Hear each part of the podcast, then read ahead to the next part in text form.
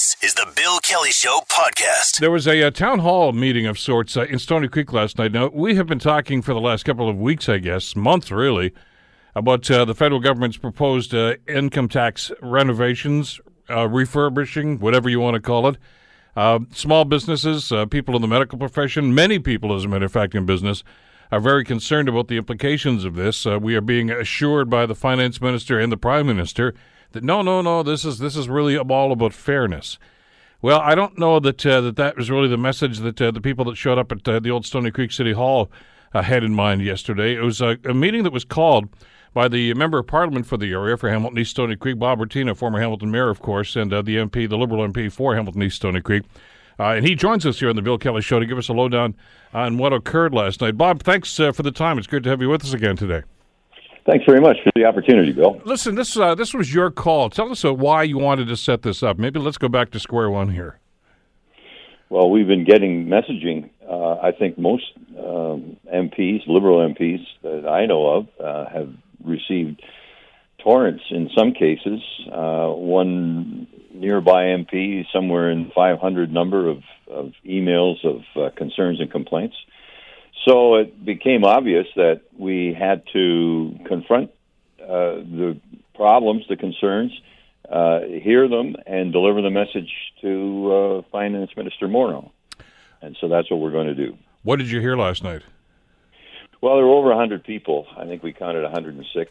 Uh, among them, um, physicians, um, private small business owners, um, uh, various uh, uh, roles in, in small business. Uh, I just trying to run through my mind all the people that were there, but I would say it was a cross section, and uh, no one said anything positive about uh, the government measures, even though there have been explanations and uh, corrections and suggestions of misinformation and um, this was um, a very high level group. Uh, it was actually quite an honor to hear from uh, the people who were there because uh, you know are practicing physicians, names that you would know in in small business, uh, and in no uncertain terms, saying that uh, these measures were put in place many many years ago. They've built their businesses around the measures that were in place, and suddenly the government is uh, talking about changing drastically those measures, which would impact on their ability to uh, plan for their own pensions and transfer the business to their uh, children or other members of their family upon retirement. So there were a lot of concerns, and I was frankly, Bill, uh, you and I are probably in the same uh, level of understanding of the tax laws, which is they send you a message and you pay whatever it says. yeah, halfway through page uh, one, your eyes start to glaze over. exactly. So I didn't want to present myself as some sort of an expert. What I did present myself was a conduit uh, from the messages that I heard directly to the minister. And I met with Minister Morneau uh, about a week ago in Toronto with seven other MPs and delivered some of the messaging that I had heard previously uh, to the minister at that time. And he said, please bring back any comments that you have from uh, members of your riding uh, to my office, and that is exactly what we're going to do. Let me ask you about that because I, have I've talked to a number of small business people uh, in the medical profession and in other places, Bob, and you got a cross section of them last night at your meeting. Uh, and and they, they actually take exception to the fact that the finance minister is saying, no, you guys don't understand. Uh, because their accountants, if they are not doing their own books, their accountants, who are people who are well versed in this, are telling them, no, no, no, this is bad for you and the government's saying, "No, you guys don't get it." I mean, it's it's getting to the point now where it's almost insulting to the people that are upset about this. Well, they that mood was definitely present at the meeting last night, and I think the problem is that uh, the the proposals are out there, and then opinion columnists and commentators on uh, radio and television are making comments about the, the government's proposals and what seems to be missing is the expertise face to face between the minister and his staff and the people who do tax planning, because there's obviously uh, two different opinions going here. But that's the case. But the, I like, and I'm not sitting here saying I've read this over and I think this is a bad uh, thing for small business. I'm being told by people that are tax experts that no, this is a bad thing for small business. matter of fact, the only ones I hear coming to the rescue here are some uh, some big league economists and some commentators who obviously you know just don't seem to care one way or another about what doctors and others are saying right now. So there's there's a, a huge huge conflict. I don't know if you saw the tweet last night. Keanin Loomis uh, from the chamber was there last night, as you know, Bob. Yeah. Just wanted to let our listeners know that. And he tweeted last night that he says, I don't think I have ever seen an issue that has polarized and infuriated a business community as much as this one has in the last little while. I mean, this is this is a hot button issue that's not going to go away. No, and unfortunately, part of it is due to the rhetoric around, uh, you know, the talking points, the messaging from the government. And when you read through the, which I did, the 63 pages, and the minister's statement and the executive summary, uh, you see loophole, you see a, a, slight insinuation, not as dramatic as I think some people are, are making it to be, but nevertheless, they're feeling that the government is saying there's a lot of people out there who are using loopholes to give themselves an advantage, and we're going to put an end to that. Well, what does that sound like? It sounds like you've been doing something not quite right. Uh, it speaks to your character. And I can tell you that that was not lost on the people last night, uh, who were very eloquent, uh, if not dramatic, in their feelings about who they are and what they do and why they do it.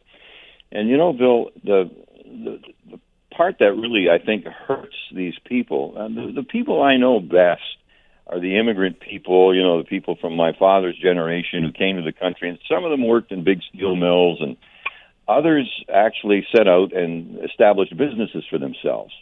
And a lot of them, I know, were tavern owners, like uh, Wally Mack as an example. Mm-hmm. But I could name many, many others. I was very close to uh, those folks. I would not possibly do what they did to run their businesses, which means working all hours of the day and night, being careful that people aren't you know, removing uh, things from the property, if I can put it that way, hoping that all the staff are going to turn up uh, at some time. Uh, in the case of taverns, unpleasantness that sometimes occurs from, uh, you know, too much drinking. That's just, that's not even talking about doctors and, and others.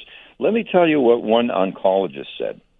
He said that he uh, has people coming to see him who are small business owners who are facing chemotherapy and uh, other treatments.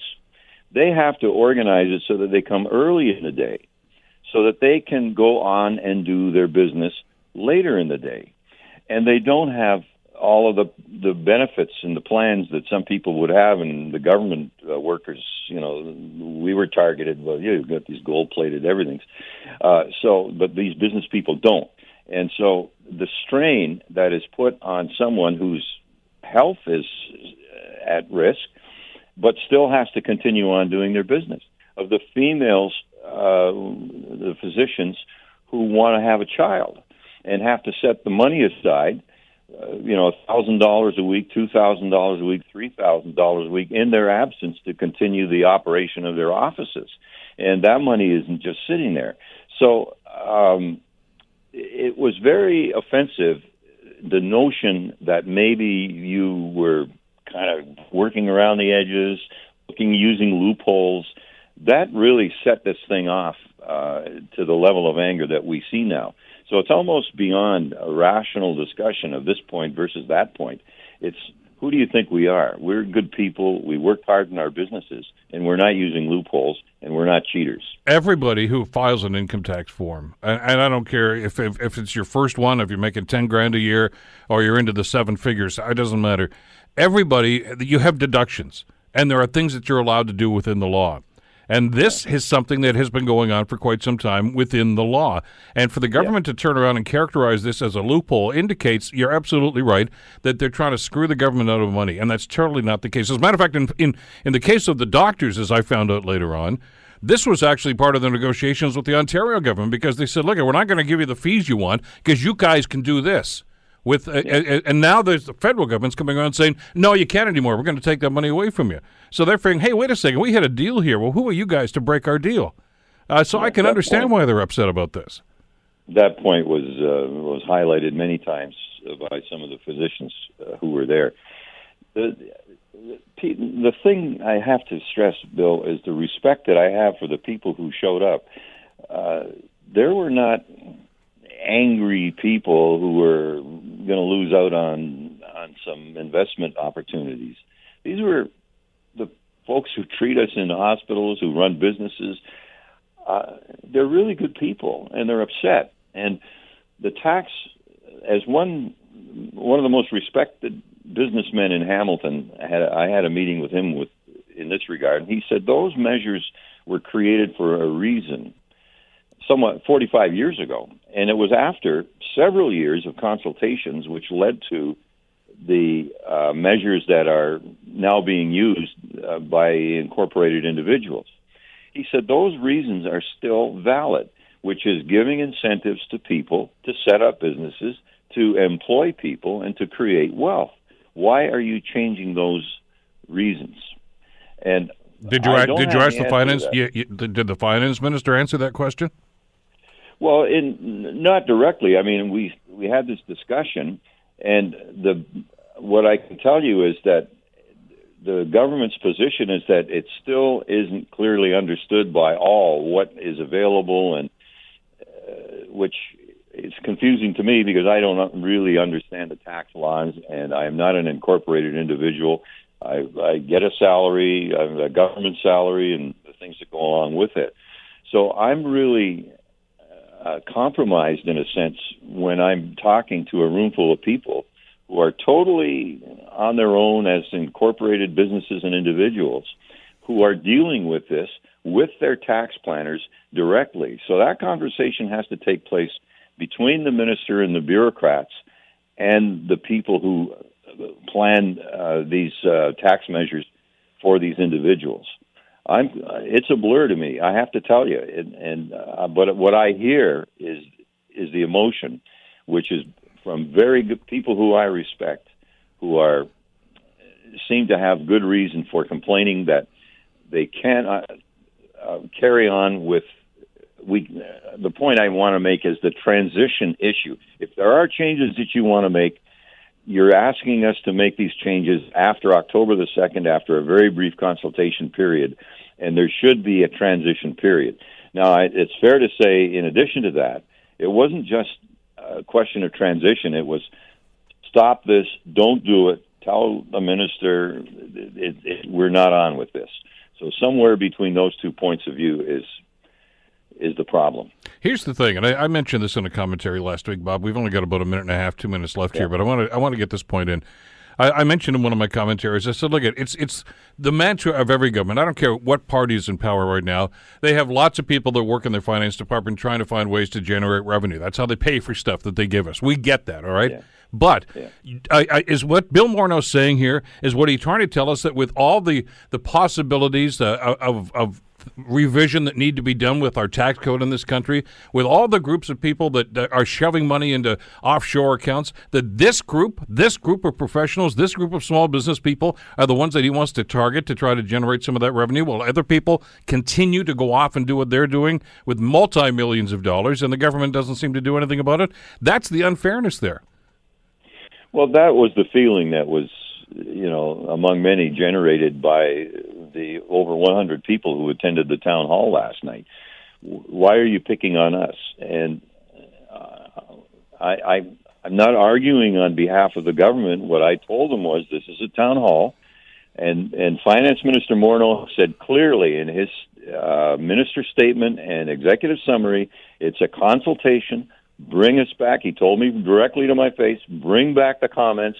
And so that's what I'm going to do. We're actually compiling all of the comments in a document that we'll uh, present to the finance department. And I don't think there have been many of these town halls across the country, to be honest with you.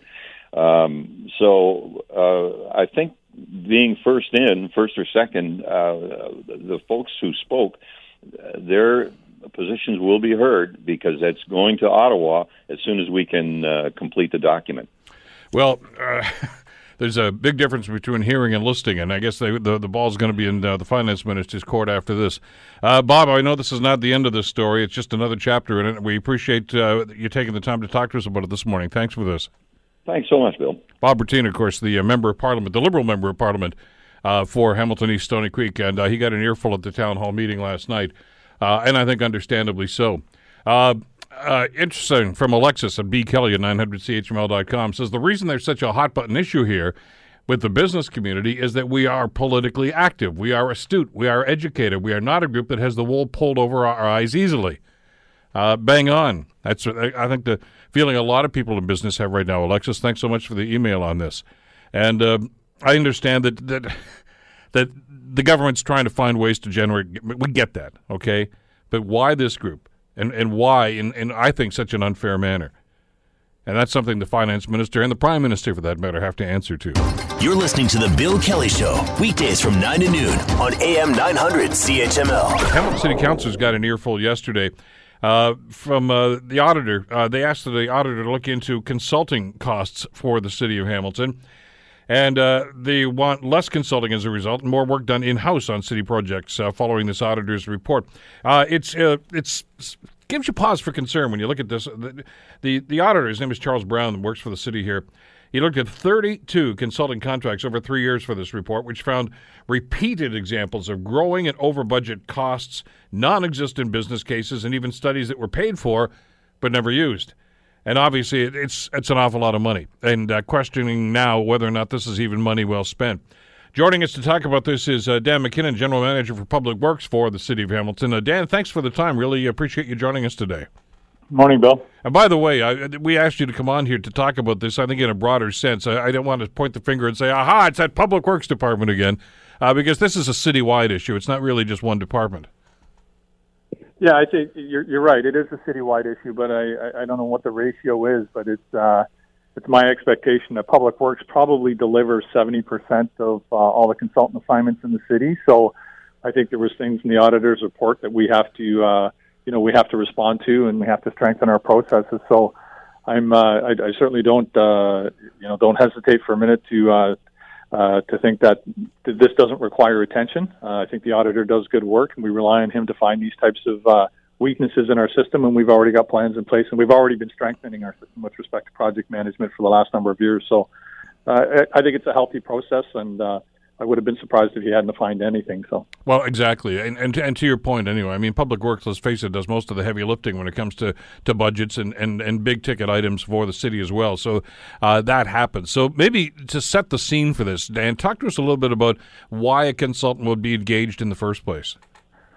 Well, there's there's a few different examples of why consultants can be engaged, and and as you can appreciate in Public Works. Uh, which I'm obviously most uh, concerned with, is we, we deliver projects, capital projects, construction projects, everything from, you know, a washroom at a at a at a baseball diamond to a bridge to a complex water treatment facility. So the uh, the variety of projects that we deliver really span the entire scope of from a technical perspective. So when we're looking at hiring consultants, we may need to hire a consultant to do a design um, for pumps that are going to pump water up the escarpment, which is real hardcore engineering or we may be designing something as uh, relatively straightforward as a splash pad. So we have to either look for certain skill sets that are out in the consulting industry that we just don't have on staff. That's one of the main reasons that we use consultants. The other reason we use consultants is a lot of times we just don't have the capacity, uh, which means we just don't have enough staff to do the projects ourselves. Most of the design um, that gets done on most of our projects, other than road projects, is uh, we don't have any staff to do that. So we have to have outside staff to do that for us. So um, one, of the things that may not be obvious to, to your listeners is that there, there's a lot of complexity in delivering a project, and there's a complexity that's associated with the design of the project in the field. But there's a lot of complex processes that take place on the city side from the administrative perspective to make sure that we're, we're managing the projects properly. Many projects span over a number of years where they start with uh, a project could start with uh, consulting with the community about a, a play structure or some other uh, capital investment and then it goes all the way to commissioning. And those take various different phases. And that's what our staff do is they shepherd those projects along from start to finish. And throughout the life of that project, you may have to engage a consulting uh, engineering firm either to do a specific design or just from a capacity perspective to help with the volume of work that we do. I, and I mean, I've seen that when, back in the day when I was on council, and I know that uh, some of the councils that were uh, making statements about this yesterday, I'm sure have gone through the same process as well. I mean, and to use your example of a splash pad, uh, you don't just all of a sudden, you know, start breaking ground and building this thing. Usually, you let the neighborhood know. Uh, there's a public meeting. What would you like to see? Here's what we can do. Here's how much it costs. Uh, yada yada yada. Uh, and there is always city staff there on site, obviously. But uh, is is workload the issue here? Because obviously, I mean, there are only so many projects and only so many people on staff for the city right now, and uh, and frankly. you've got 16, and counting the mayor oftentimes, councilors and then the mayor himself saying, okay, can you do this? Can you get this for us next week, etc? There's got to be an inordinate amount of pressure on staff to try to come up with some of these deadlines. Yeah, I mean, there, would be nothing that our team would like better than to have our work plan set in January, and that work plan doesn't change until the next January, because then we can be very predictive in how we deliver those projects.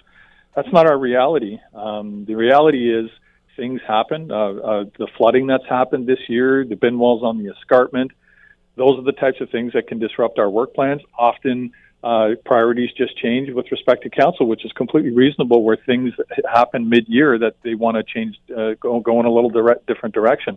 The example of the splash pad and the uh, the play structures is a really good one because often we consult with the community about the design and the look and the feel because we want the community to have some input on that. If we only had one or two standard templates for a splash pad and that's all we were ever going to put in anywhere, that would obviously make it a more efficient process for us. But I think we've heard from the community over the years that they want to have some influence on that. They want it to be complementary to the neighborhood. So they want to have some influence on that, which means that the designs are going to change. The other thing that most people don't appreciate is when you see the construction activity happening on site, that probably only represents about 25 to 30 percent of the effort that's gone into that project.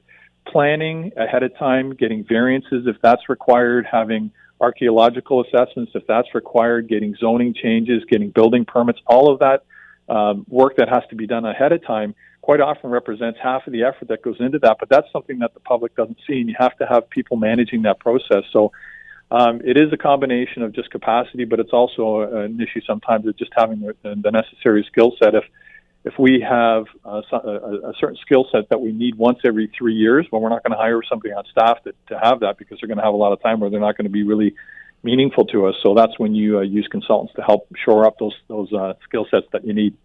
So when you're in a circumstance like that, and I, I think your example is uh, very apt here, Dan, because uh, let's face it. I mean, people look at a, a, structure, a building, a bricks and mortar building, and say, "Well, yeah, you can't build that unless you've got an architect. Somebody has to do drawings on this." Well, it, it, just about anything you build, whether it's a splash pad or a five-story building, you still have to go through that planning process and have somebody to design this whole thing. Uh, and I, I get that that that costs an awful lot of money. Uh, I, I, would think that probably some people are under the impression that well, it's the city and it's the city land that they're building this thing on, so they can just uh, cut corners and, and, and kind of fast track everything. But there's still a process that by law you have to follow, right?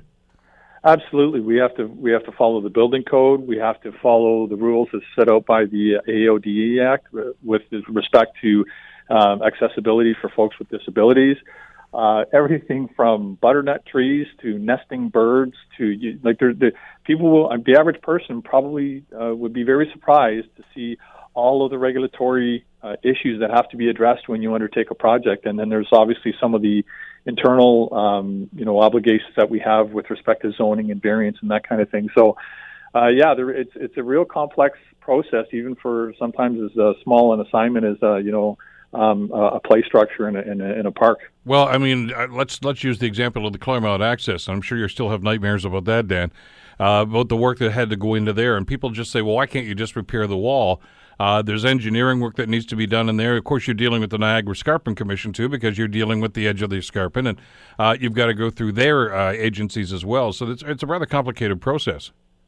Uh, absolutely, it's, it's, it's very complicated, and, and, and, and like I said, the, the variety of skill sets that you need to navigate your way through those processes are uh, are varied, and that's that's that's why we end up using consultants. All right, so let me ask you, Sam, because staff, uh, you know, you responded to this, and, and like you say, you, you knew this was coming. I mean, you, you can tell yourself when you're looking at the workload that's going on and how your staff's being allocated that uh, that there's a concern, and and to fill some of those gaps, sometimes these uh, outside workers have to be hired, and there's going to be a consultant's report here. But council's asked you to cut down on that number right now. How can you do that and still be efficient? it's going to be a challenge. Um, you know, w- over the last number of years, we've uh, we've developed a program, our performance excellence program, that looks at um, finding efficiencies and eliminating waste.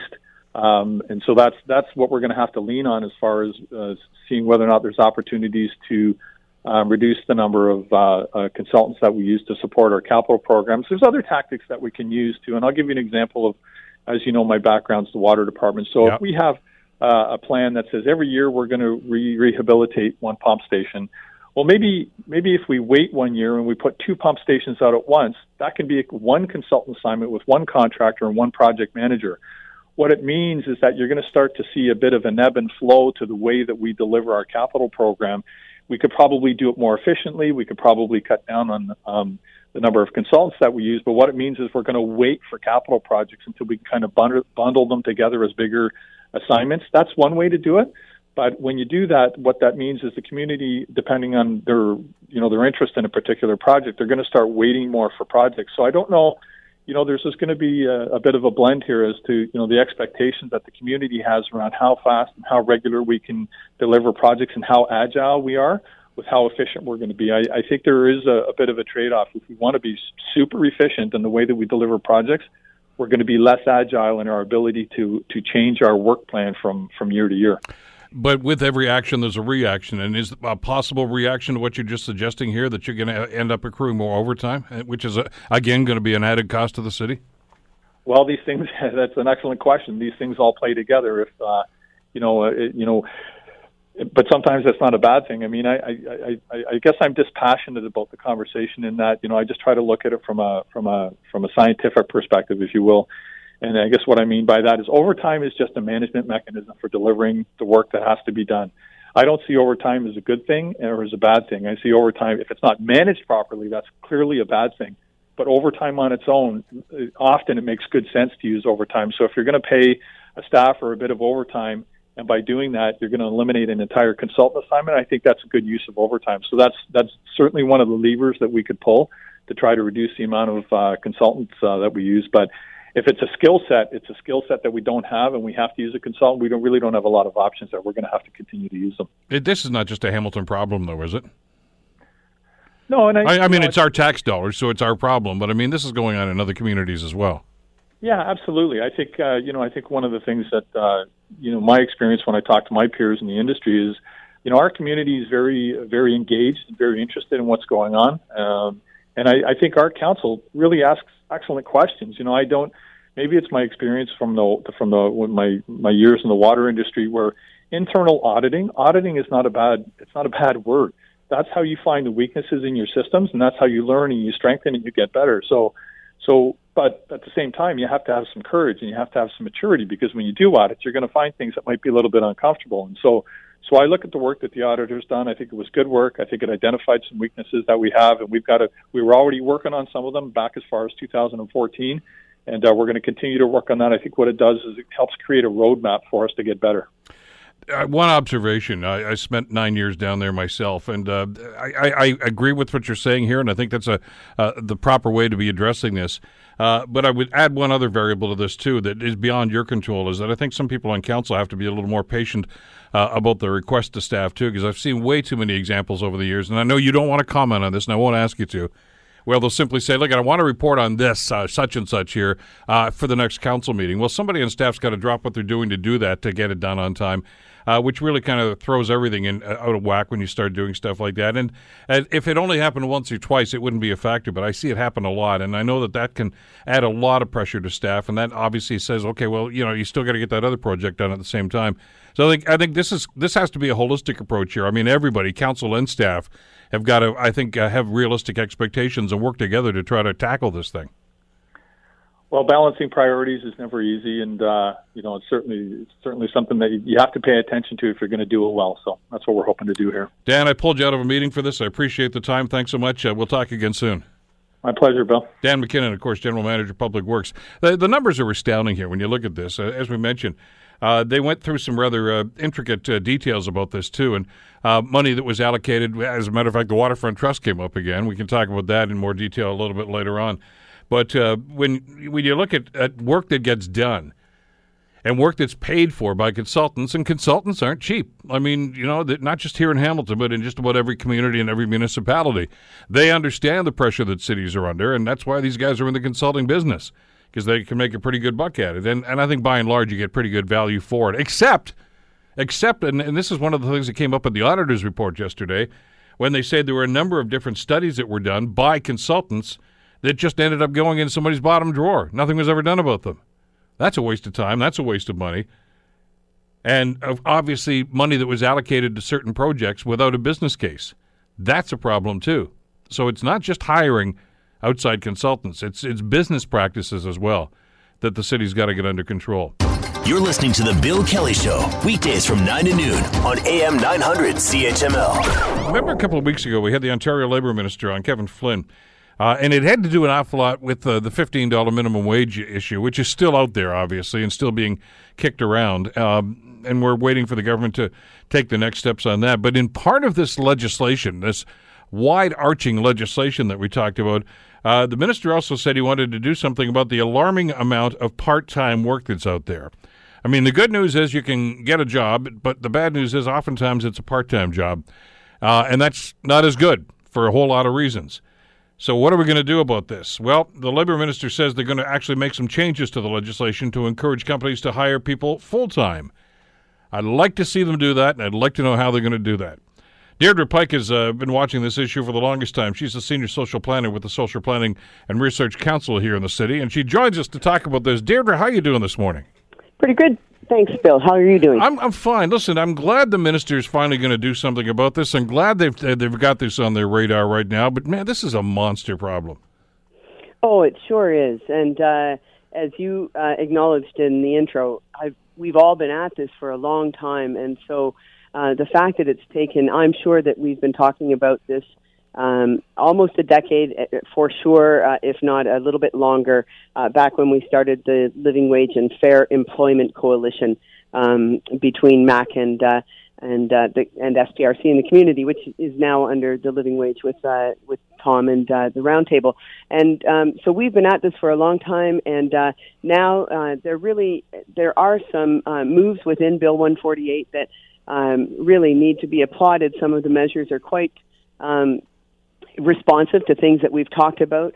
Uh, and uh, at the same time, of course, uh, it's never enough. And because it's taken so long, and they've uh, these agencies have such a foothold and are, uh, you know, making such grand revenues uh, off the backs of workers, it is going to be difficult and it's going to be painful for the government to make uh, the changes that are necessary. And, and by the way, yeah, we may, need to make the point here too, Deirdre. This is not a new issue.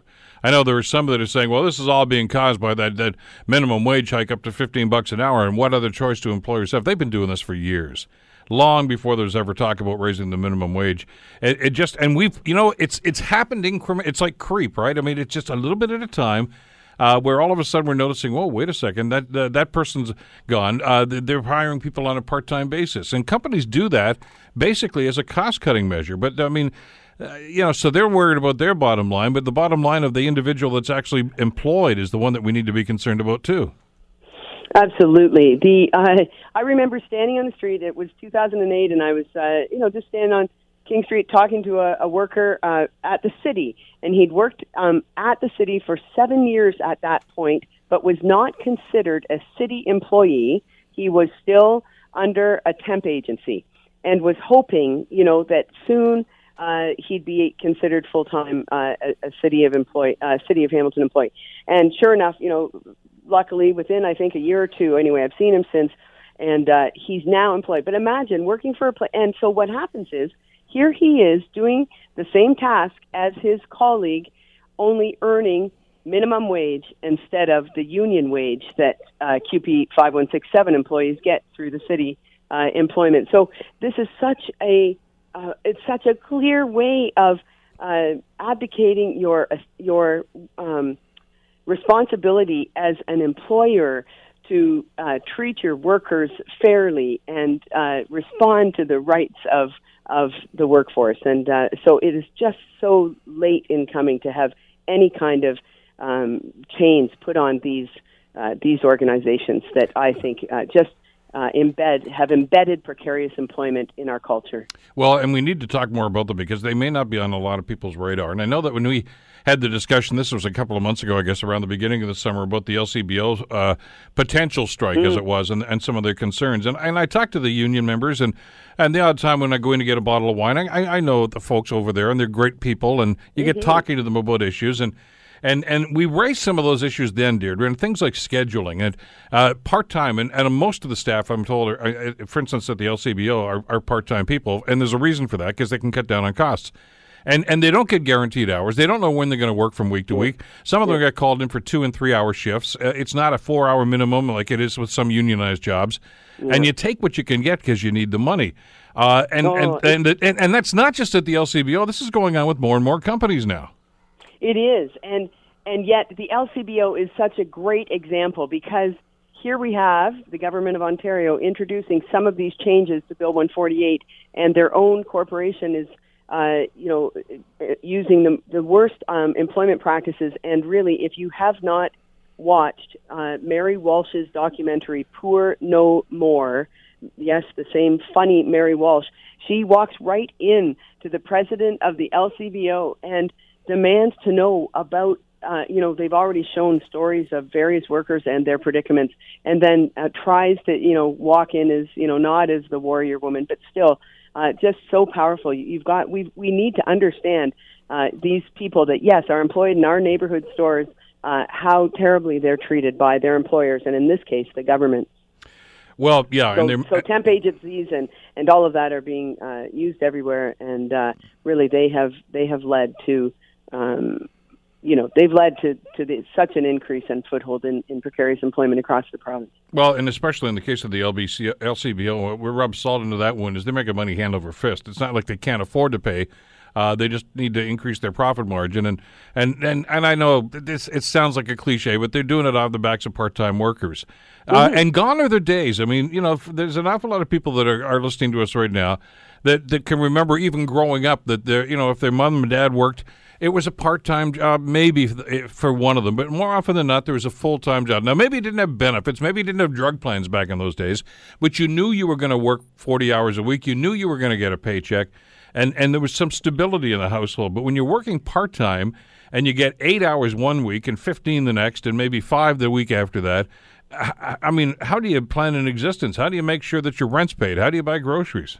Yeah, yeah, you know, and and these are the the questions that we know the terrible truth, the answers to. And, but and another, uh, I think, key question around temp work agencies is, um, and what you're saying about back in the day. Back in the day, you knew that if you were working at the city of Hamilton, the city of Hamilton was your employer. But now you can be working years and years at, and, and it's not just a city. You know, pick another another place. I mean. Um, uh, yeah, there's all kinds of industries that are using uh, temp agencies instead of their own uh, human resource department to hire people. And uh, and the main reason they're doing this is that the legislation that currently exists uh, says that um, when you show up, for example, to the city of Hamilton, but you're actually employed by Adecco or Ideal or whoever it is that uh, is one of these temp agencies. Um, uh, if you get hurt on the job, the liability belongs to the temp agency and not the city of Hamilton. And that is the billion dollar question. And the city, not the city, but the government of Ontario must close that loophole in order to make it less um, profitable for temp uh, for uh, companies uh, to hire and use uh, temp agencies. Is that part of the legislation? Uh, they say that there's there's uh, they've moved a little bit in that direction, but it, they haven't they haven't closed uh, th- that loophole at all. Uh, so Kevin um, Flynn uh, has not responded to that. He's done some. There there are some important things in there, but uh, they haven't closed that for sure. They um, one of the things that we were looking for, for example, was uh, to um, sorry was to uh, have a, a place be limited in the number of temp uh, workers that they could hire, and that's another area that uh, that he said seemed too difficult to uh, to monitor. But you know, to say, um, like, imagine again a corporation that has almost eight thousand employees. um, you know, to limit them at least that only 20% of your 8,000 employees may be hired through a temp agency. And uh, this is not even, um, that wasn't in Bill 148, even though we've been pressing for that for a long time. So there are a couple of um, positive uh, directions, but that's not one of them. But the one thing that is good is that they say that there is a way that they're going to ensure that uh, somebody who's making $20 an hour uh, will not be standing next to somebody who's currently making, uh, you know, well, uh, you know, soon it'll be $14 an hour. Um, uh, in the uh, incremental uh, minimum wage increase. So, um, so that way, temp agencies will be required somehow. It, uh, they're they're saying that they're going to um, equalize that pay, and that will that will mean a great deal. But well, again, there's so many things that aren't happening. Well, exactly, and and I know the word fairness gets thrown around an awful lot by governments these days, but I mean that that really I think needs to be the the, the motivation for what's going on here. Uh, I, I, get the fact that look at business people are going to be hearing this and saying, "Well, boy, that's just going to put more pressure on our business now. That's really going to affect this. Going, we're going to have to start laying people off." Well, no, you don't. But there's there's got to be some I think dedication here to the employees as well, and and maybe that's something that's missing. We all know the the hardships that many businesses and the economy went through uh, back during the recession eight years ago. We get that, and we know that a lot of them were crippled. But you know we're over that. We're starting to come back now. Uh, and everybody paid a price for that. The people that owned the businesses, the people that worked in the businesses did. But I think now there has to be some fairness and equity for those people that are working in the business uh, and and that comes right down, obviously, to to maybe that two way commitment. To, you know, the worker's commitment, obviously, to the company, but at the same time, the company's commitment to the worker. That used to be that used to be a given. It's not there anymore in a lot of companies, anyway. And I think we have to reestablish that. Hmm. You know what I? You know I how I often uh, quote someone like Henry Ford, who uh, wanted to ensure that his workers would be able to afford the product that they created. So he paid them enough that they could at that, that time buy a car. And so how is it these days that we have workers in the city of Hamilton where the um, the company, uh, you know, that Canada is known for, Tim Hortons, uh, I have spoken to, you know, I just, I don't even, anyway, it doesn't really matter how I end up uh, chatting with them, but I do talk to a lot of workers at coffee shops and ask them, um, you know, do you buy your coffee here? No way. You know, I, why would I spend money on that? uh, when I can bring it from home and I can't really afford it. They only give me this many shifts or whatever, whatever. So how is it possible that you're buying your coffee or you're getting your, um, you know, your wine, whatever it is? Find out like where are these relationships in our communities gone that, uh, you know, soon. I mean, soon we might not have them um, it, when everything is bought online, and we uh, we lose all of that human touch, and then that's how it becomes that we don't care as much. And uh, uh, I think that you're right. I think that companies who have you know, in desperate times, uh, they picked up these desperate measures, I must say, these temp agencies that um, really uh, negate that relationship between uh, worker and employer. Um, and uh, it is time to let those go because, uh, you know, they were never right to begin with. Uh, and uh, and now that, like as you're saying, the economy is turning around, it's time to really be thinking about the families that you're impacting by continuing to use these precarious employment measures. Well, and I mean, let's connect the dots here. I mean, didn't we just cover a story here two weeks ago about not enough school bus drivers uh, as we began the school year? Uh, no and then I, I, got, you know what, I got emails from people that said, look, I drove one of those. You know how much I got paid? No wonder they quit. No yep. wonder they, because of the grief that they put up with for the money that they're paid, uh, and and you know one follows another. I mean, if people are underpaid and unhappy at their job, they're going to go looking for another job, which is actually not good for the company.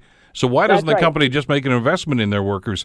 Uh, you mentioned Henry Ford did that. I mean, Richard Branson, who's made a few bucks in his time too, uh, hmm. is quoted as saying, "He says the customer is not my first priority. My workers are my first priority because if oh. they're happy and productive, they'll make the customer happy." Exactly, what an interesting exactly. theory.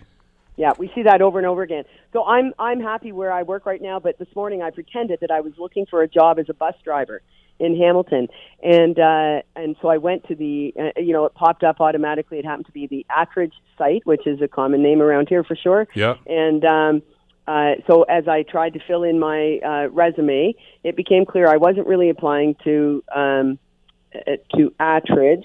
It was another company, and uh, I had it open. I can't. I don't know if I'll be able to find it quick enough, but um, it was certainly another employer. Uh, Indeed, it's called Indeed, uh, and they will. You know, it says something about you know hundreds of employers and thousands of jobs. You know, so it's clearly that they're hiring bus drivers, school bus drivers, through a temp agency, and so now we have children standing on the curbs waiting for. You know, I heard a woman interviewed this morning in the GTA.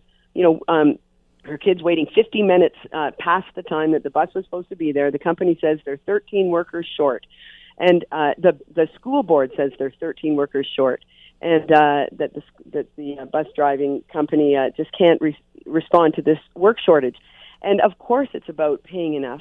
Uh, you would have a better uh, a workforce, of course, and let them know that they're working for Attridge. You know, you look, you read the Attridge website, you'd want to work for a company like it has a great history, it's local, it's you know long time here, and uh, and uh, and then you find out, oh no, your paycheck, you know, it might look like it's from Attridge, it's really from Indeed.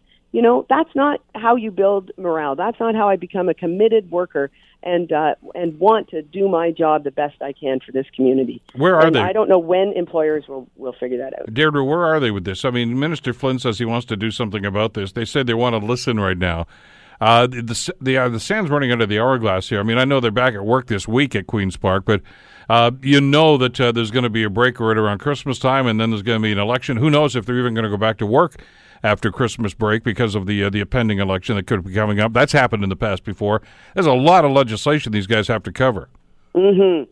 And um, yeah, so you know, it's uh, past first reading. They've done. You know, I I spoke about Bill 148 wearing a couple of hats uh, in the summer, um, and uh, those those hearings have have taken place. And so, uh, it you know, that's what we need to do right now is put the pressure on um, to get these things passed. Um, I know that the NDP has is calling for a lot more, um, and and I agree that there needs to be a lot more. And at the same time, I don't want to see this movement stopped. You know, this movement that would see workers paid. Uh, you know, in Hamilton, they would uh, by next year get fifteen dollars an hour uh, instead of you know the eleven something now, and um, uh, that would still be eighty five cents below the living wage.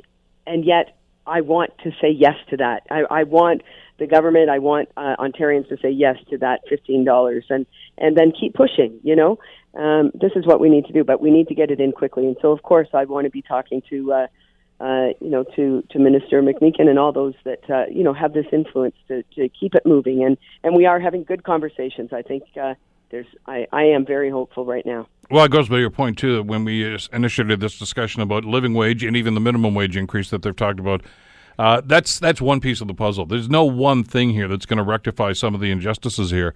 Uh, it's going to take a whole package, and doing something about uh, this temp work has actually got to be part of that as well. That's right, because there's tons of people who are making good money in terms of, you know, like they might be over 60 grand a year uh, in, in some places. Uh, the way um, precarious employment can be, they might be on, but it still could be, um, you know, it's still precarious. And so, uh, you know, they might not, their contract's over in three months and they have no idea where money's coming from next. So it's happening in every sector, uh, in education and healthcare. Um, and so, uh, yeah, it's, it's time for, for everybody to check those practices. And if the government is moving on this, then, uh, you know, I just hope that private employers will do the same thing. That would be great. Uh, Deirdre, thanks as always. Great to get your perspective on this. Thanks for the time. Thanks, Bill. Nice to talk to you again. Talk Take again care. soon. Deirdre Pike, course, uh, from the Social Planning and Research Council. The Bill Kelly Show, weekdays from 9 to noon on AM 900 CHML.